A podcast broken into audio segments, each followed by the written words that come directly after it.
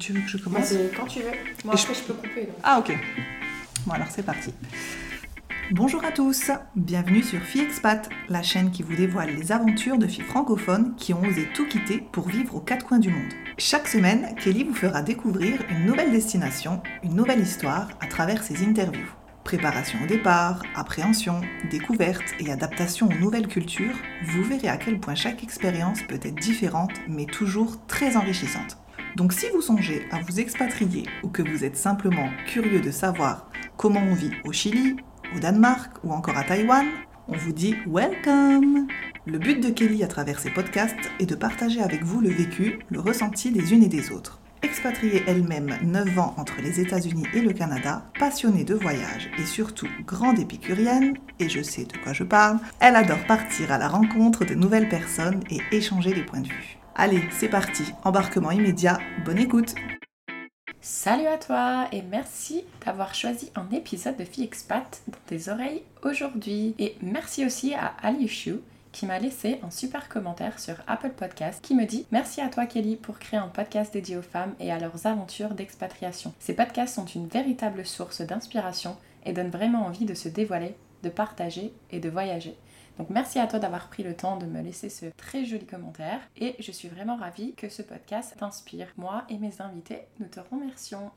Donc aujourd'hui, comme vous l'avez remarqué, j'ai décidé de vous proposer un petit épisode bonus et je ne partirai pas à la découverte d'un témoignage d'une femme francophone. En effet, j'ai un ami, Flo, je parle de toi, qui m'a récemment posé une question et qui m'a dit écoute, j'aimerais bien qu'on se voit, qu'on s'assoie et qu'on parle un peu de tous ces programmes entre le service civique, VIE, VSI, VIA, il y en a tellement, j'aimerais bien en apprendre un petit peu plus. Du coup, il m'a inspiré et je me suis dit que j'allais faire ce petit épisode. Je me dis qu'il ne doit pas être le seul à être perdu dans cette masse de programmes disponibles pour partir et s'expatrier dans un pays autre que le Bon, comme vous le savez, moi je ne suis pas experte non plus dans tous ces programmes. Je m'inspire surtout de ce que je trouve sur le net, mais aussi des témoignages de femmes avec qui j'ai eu la chance de discuter. Donc, sachez quand même que tous les sites auxquels je fais référence, vous les retrouverez dans la description du podcast. Et pour en citer quelques-uns, donc d'abord le site du gouvernement français, mais on a aussi le site de France Volontaire. Je me suis aussi beaucoup inspirée de lepetitjournal.com ainsi que devenirbilingue.com. Mais comme je l'ai dit, vous retrouverez tous ces liens dans la description. Alors pour commencer, on va parler du service civique. Alors là, j'ai le site de servicecivique.gouv.fr qui est ouvert devant moi et j'adore le hashtag qu'ils ont utilisé pour définir le service civique. Donc ils ont marqué hashtag le pouvoir d'être utile. Donc en gros, ils disent si tu as envie de te rendre utile, eh ben deviens volontaire au service civique. Donc franchement, j'adore. Donc il y a écrit que le service civique, ça s'adresse aux jeunes de 16 à 25 ans et ça peut aller jusqu'à 30 ans pour les jeunes en situation de handicap. Il est indemnisé 580 euros par mois et il permet de s'engager sans condition de diplôme dans une mission d'intérêt général au sein d'une association, d'un établissement public ou d'une collectivité, en France ou à l'étranger et dans 9 domaines d'action. Donc pour les citer, il y a solidarité, environnement, sport, culture, éducation, santé, intervention d'urgence, mémoire et citoyenneté, et pour finir, aide humanitaire. Donc voilà, c'est quand même intéressant étant donné qu'il est indemnisé un petit peu plus que le RSA, et du coup, il nous permet de nous rendre utile. Si je vais voir euh, les missions par exemple qu'il propose, alors sur leur site, on peut lancer une recherche. Il y a un onglet où on peut sélectionner est-ce que je veux parler, je vais aller partout, est-ce que je vais rester en France ou aller à l'étranger? Niveau domaine d'action, donc on peut choisir les domaines que je vous ai cités euh, il y a quelques secondes. On peut aussi euh, sélectionner des villes si on a des villes précises, des dates, à partir de quelle date on est disponible, la durée, donc ça commence à partir de 6 mois et ça peut aller jusqu'à 12 mois. On a aussi durée hebdomadaire, donc on peut choisir un temps partiel ou un temps plein. Donc ça c'est quand même pas mal. Et euh, on peut aussi euh, filtrer avec un titre de la mission nom de l'organisme. Bon. Donc là j'ai lancé une petite euh, recherche aléatoire, j'ai marqué partout, j'ai marqué pour une durée de 6 mois à partir du 1er juillet. Et ensuite on clique rechercher et là ben, il y a énormément de missions. Il y a exactement 122 missions qui correspondent à ma recherche. Il vous les classe en fonction de la date. Partons par contre, j'ai mis partout, donc non, je vais changer, je vais marquer à l'étranger parce que je n'ai pas envie de rester en France. Et donc, bah là, oups, il n'y a plus rien il n'y a aucune mission. Donc, on va essayer de mettre 12 mois pour voir si ça agrandit. Et oui, donc si je mets 12 mois, maintenant je me retrouve avec 48 missions proposées. Donc je vais juste vous en citer quelques-uns pour vous donner un exemple, mais on a chargé d'études économiques en Polynésie française, on a accompagnement et suivi de jeunes en formation professionnelle en Inde, accompagner des enfants dans un jardin d'enfants en Allemagne, on a soutien de personnes en situation de handicap en Italie par exemple. Donc je vous cache pas que là, en ayant sélectionné une mission de 12 mois, il y a énormément de postes à promouvoir en Allemagne. Donc euh, voilà, c'est au moment où je lance la recherche et on est en avril 2021. Donc ça, je pense que ça peut changer. Donc quelque chose à peut-être rafraîchir régulièrement. Là, par exemple, j'ai changé la date. J'ai mis à partir du mois de mai. Et du coup, je, vois une offre que, je ne voyais pas avant, qui se trouve en Équateur. Donc qui ne rêve pas d'aller en Équateur. Et c'est reforestation participative à partir d'espèces locales en Amazonie équatorienne et participation au développement du projet générateur de revenus. Tiens d'ailleurs Flo, je pense que celui-là il pourrait t'intéresser comme, euh, comme service civique. Donc voilà, vous voyez, il y a plein de choses intéressantes, il y en a pour tout le monde. Donc je vous invite vraiment à aller voir euh, sur euh, donc et de lancer des petites recherches et de voir à peu près s'il y a quelque chose qui peut éventuellement vous intéresser. Donc moi là je vous ai lu les titres mais vous pouvez mettre détail et là ça vous dit vraiment ça vous dit vraiment beaucoup de choses hein. activité c'est vraiment détaillé je vais pas vous le lire parce que ça va être je risque de vous endormir mais il y a vraiment vraiment euh, une description euh, très intéressante et il faut même mettre un lien pour plus d'informations. Euh, quand, dans quel domaine, quel organisme, le lieu de la mission. On vous donne même des contacts et une adresse précise. Donc ça c'est quand même super bien parce que du coup, à partir d'un nom, vous pouvez aller sur LinkedIn par exemple et contacter cette personne et essayer d'en savoir un petit peu plus. Ou déjà commencer à, à dire Hey coucou, moi ton truc il me plaît bien, comment ça va? Et si vous voulez en savoir plus sur le service civique, je vous invite à aller écouter l'épisode numéro 28 avec Clotilde qui est partie au Pérou en janvier 2020, donc juste avant que la pandémie démarre. Et vous verrez, elle donne plein de petits conseils, mais aussi euh, qu'est-ce qui lui est arrivé parce que du coup, elle a dû changer d'association entre temps. Donc voilà, je vous invite à aller écouter. C'est un épisode vraiment super intéressant et très enrichissant. Donc j'ai fait exprès de commencer par le service civique parce que celui-là, il est vraiment ouvert à tous. Alors là maintenant on va parler plus du VIE-VIA qui là du coup maintenant au niveau des conditions euh, c'est un petit peu plus euh, restreint. Donc en ce qui concerne le VIE, donc je le rappelle, VIE qui veut dire volontariat international en entreprise, il faut euh, avoir certaines conditions. Donc déjà il faut avoir entre 18 et 28 ans à la date de l'inscription. Apparemment le départ en mission il doit s'effectuer au plus tard le jour du 29e anniversaire. Donc si tu as 29 ans et 3 jours, eh ben c'est pas pour toi, tant pis, bienvenue au club, moi non plus c'est plus possible. Il faut être également ressortissant d'un pays de l'espace économique européen. Il faut être en règle avec les obligations de service national du pays dont on va être ressortissant. Donc par exemple en France, comme vous le savez, on doit tous faire la journée de défense et de citoyenneté. Donc si ça c'est fait, c'est bon. Il faut également jouir de droits civiques et justifier d'un casier judiciaire vierge. Et pour finir, la dernière condition, il faut être étudiant ou diplômé en recherche d'emploi. Pour le VIE, l'émission il dure entre 6 et 24 mois. En général, apparemment, la durée moyenne c'est de 17 mois. Donc là, je pense que c'est un petit peu plus long que euh, le service civique. Et on reçoit une indemnité mensuelle. Donc là, l'indemnité est un petit peu plus élevée. Et euh, d'ailleurs, vous pouvez aller sur le site internet et vous retrouvez le détail des indemnités parce qu'il varie en fonction du pays dans lequel vous allez effectuer ce volontariat international. Donc là, j'ai cliqué justement sur ce tableau. Donc quand on clique dessus, on a une espèce de petit PDF avec euh, vraiment une liste euh, de tous les pays. Et donc là, je vais en citer juste quelques-uns euh, au hasard pour vous faire, pour vous montrer. Mais par exemple, si je décide d'aller en Australie, l'indemnité fixe, elle s'élève à 723 euros et 99 centimes. on peut avoir une, une indemnité supplémentaire qui s'élève, attention, à 1914 euros. Et donc, c'est-à-dire que le montant total est de 2638 euros donc c'est pas rien quand même. Le Canada qui est beaucoup pas la mode, donc là euh, c'est un peu pareil. Euh, l'indemnité totale elle s'élève à 2100 euh, euros, donc ça c'est vraiment pas négligeable non plus. Et pour donner un dernier exemple, si l'Inde par exemple vous attire un petit peu plus, là apparemment si vous allez à New Delhi ça peut monter jusqu'à 3200 euros. Voilà. Je ne vais pas m'étendre plus sur le VIE parce que dans l'épisode numéro 16, nous avons Victoire qui est adorable et qui est partie s'expatrier deux ans en Jordanie en, faisant un VIE. Donc je vous invite à écouter son épisode parce que du coup, elle nous partage vraiment son expérience et les avantages et les inconvénients. Mais aussi, nous avons l'épisode d'Alizé, euh, épisode numéro 26, qui est elle-même recruteuse en Allemagne. Euh, elle recrute une quinzaine de candidats par an de VIE. Et donc, du coup, elle, elle vous donne tous ces meilleurs conseils pour pouvoir postuler à une annonce VIE. Donc je vous invite vraiment à écouter ces deux épisodes qui vont vous donner plein d'informations supplémentaires. Très similaire au VIE, nous avons également le VIA, Volontariat international en administration. Donc là, les conditions sont similaires au VIE. Nous en avons juste une en plus qui est il faut accepter les obligations de discrétion, de convenance et de réserve liées à la nature diplomatique de la mission. Puisque en VIA, notre mission, c'est de participer à l'action de la France dans le monde. Apparemment, tous les métiers qu'on concernés, enseignement, droit, économie, médecine, informatique, hôtellerie, restauration. Il est également indiqué qu'il faut au minimum deux mois pour que l'administration instruise votre demande. Il est aussi indiqué que la mission se déroule exclusivement à l'étranger, dans une ambassade, un consulat, un établissement culturel, un laboratoire scientifique ou tout autre organisme partenaire ou sous tutelle du ministère des Affaires étrangères ou du ministère de l'économie. Et la mission, pareil que le VIE, dure entre 6 et 24 mois. Euh, l'indemnité est comprise entre 853 et 4000. Attendez là, j'ai bien vu. Oh punaise, 4103 euros. Attention, par mois mais encore une fois, suivant le pays d'affectation. Donc voilà, on retrouve ce tableau euh, similaire au VIE.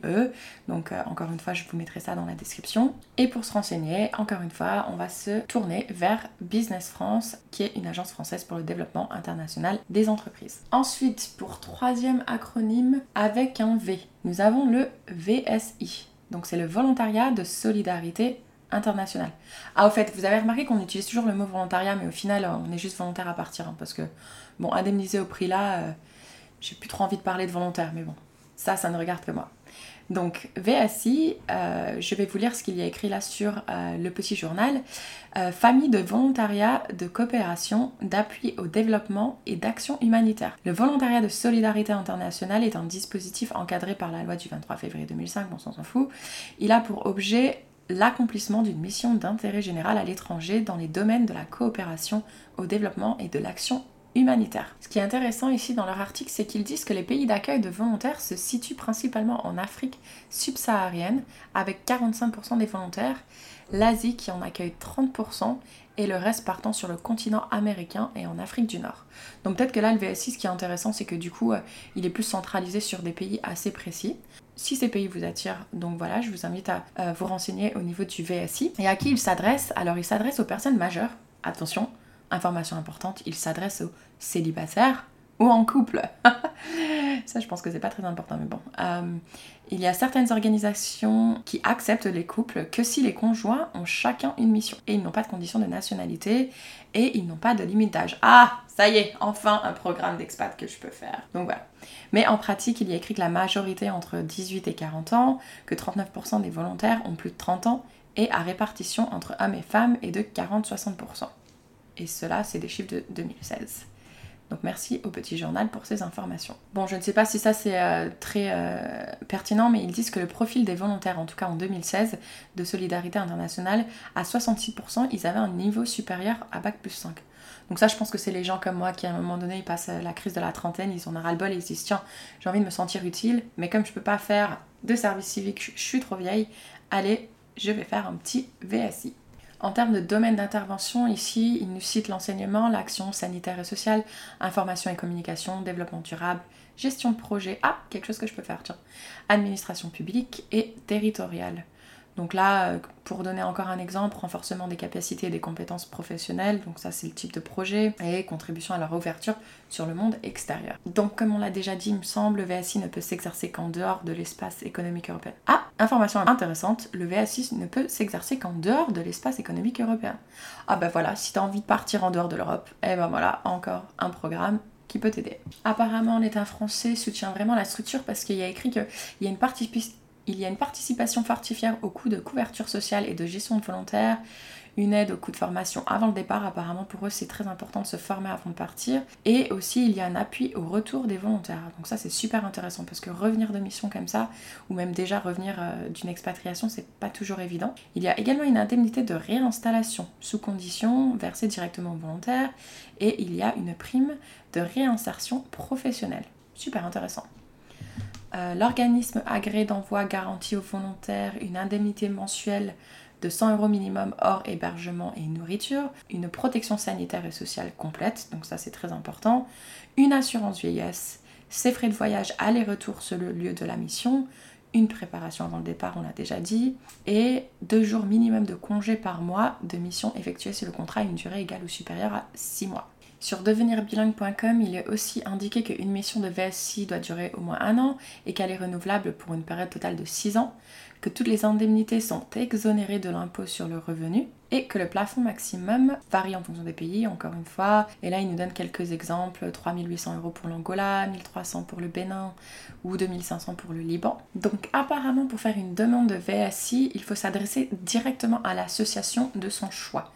Donc si vous allez sur servicepublic.fr, enfin non, vous avez juste à aller dans la description du podcast parce que je vais vous mettre le lien, il vous donne en fait une liste de toutes ces associations qui sont justement enregistrées pour pouvoir vous prendre en VSI.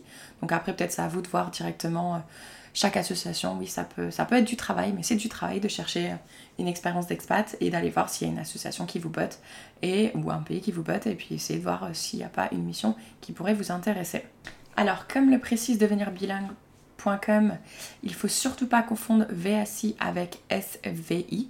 Donc apparemment le SVI c'est un service volontaire international et ça c'est pas un programme d'expatriation mais c'est une association à but non lucratif qui propose des projets de volontariat aux jeunes de 16 à 35 ans dans plus de 70 pays en Europe et dans le monde. Voilà, donc j'espère que j'ai été assez claire entre les différences entre VSI, VIE et VIA. Et là, je viens d'en apprendre encore un autre, le SVE, qui est le service volontaire européen. Donc voilà, donc celui-là, je pense qu'il est un petit peu clair, on sait que ça va se passer en Europe. Et c'est un projet d'intérêt général à l'étranger qui est réservé aux jeunes de 18 à 30 ans. Bon, j'ai 34 ans, mais bon, je suis jeune quand même, quoi. Je déteste quand ils mettent ça aux jeunes d'eux. Bon, bref.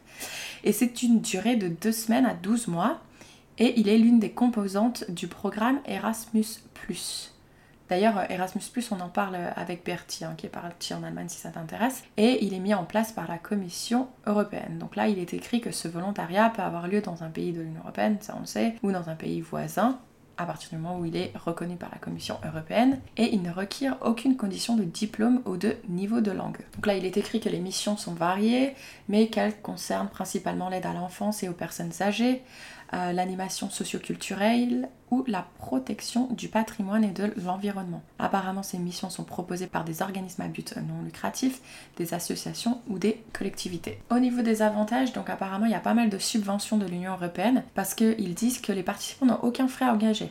Alors, ils bénéficient d'une indemnité mensuelle entre 50 et 160 euros selon le pays qu'il y a une prise en charge de leurs frais de logement, de nourriture et de transport, en tout cas au minimum à 90%, et ils ont même droit à une protection sociale et à des cours de langue si nécessaire.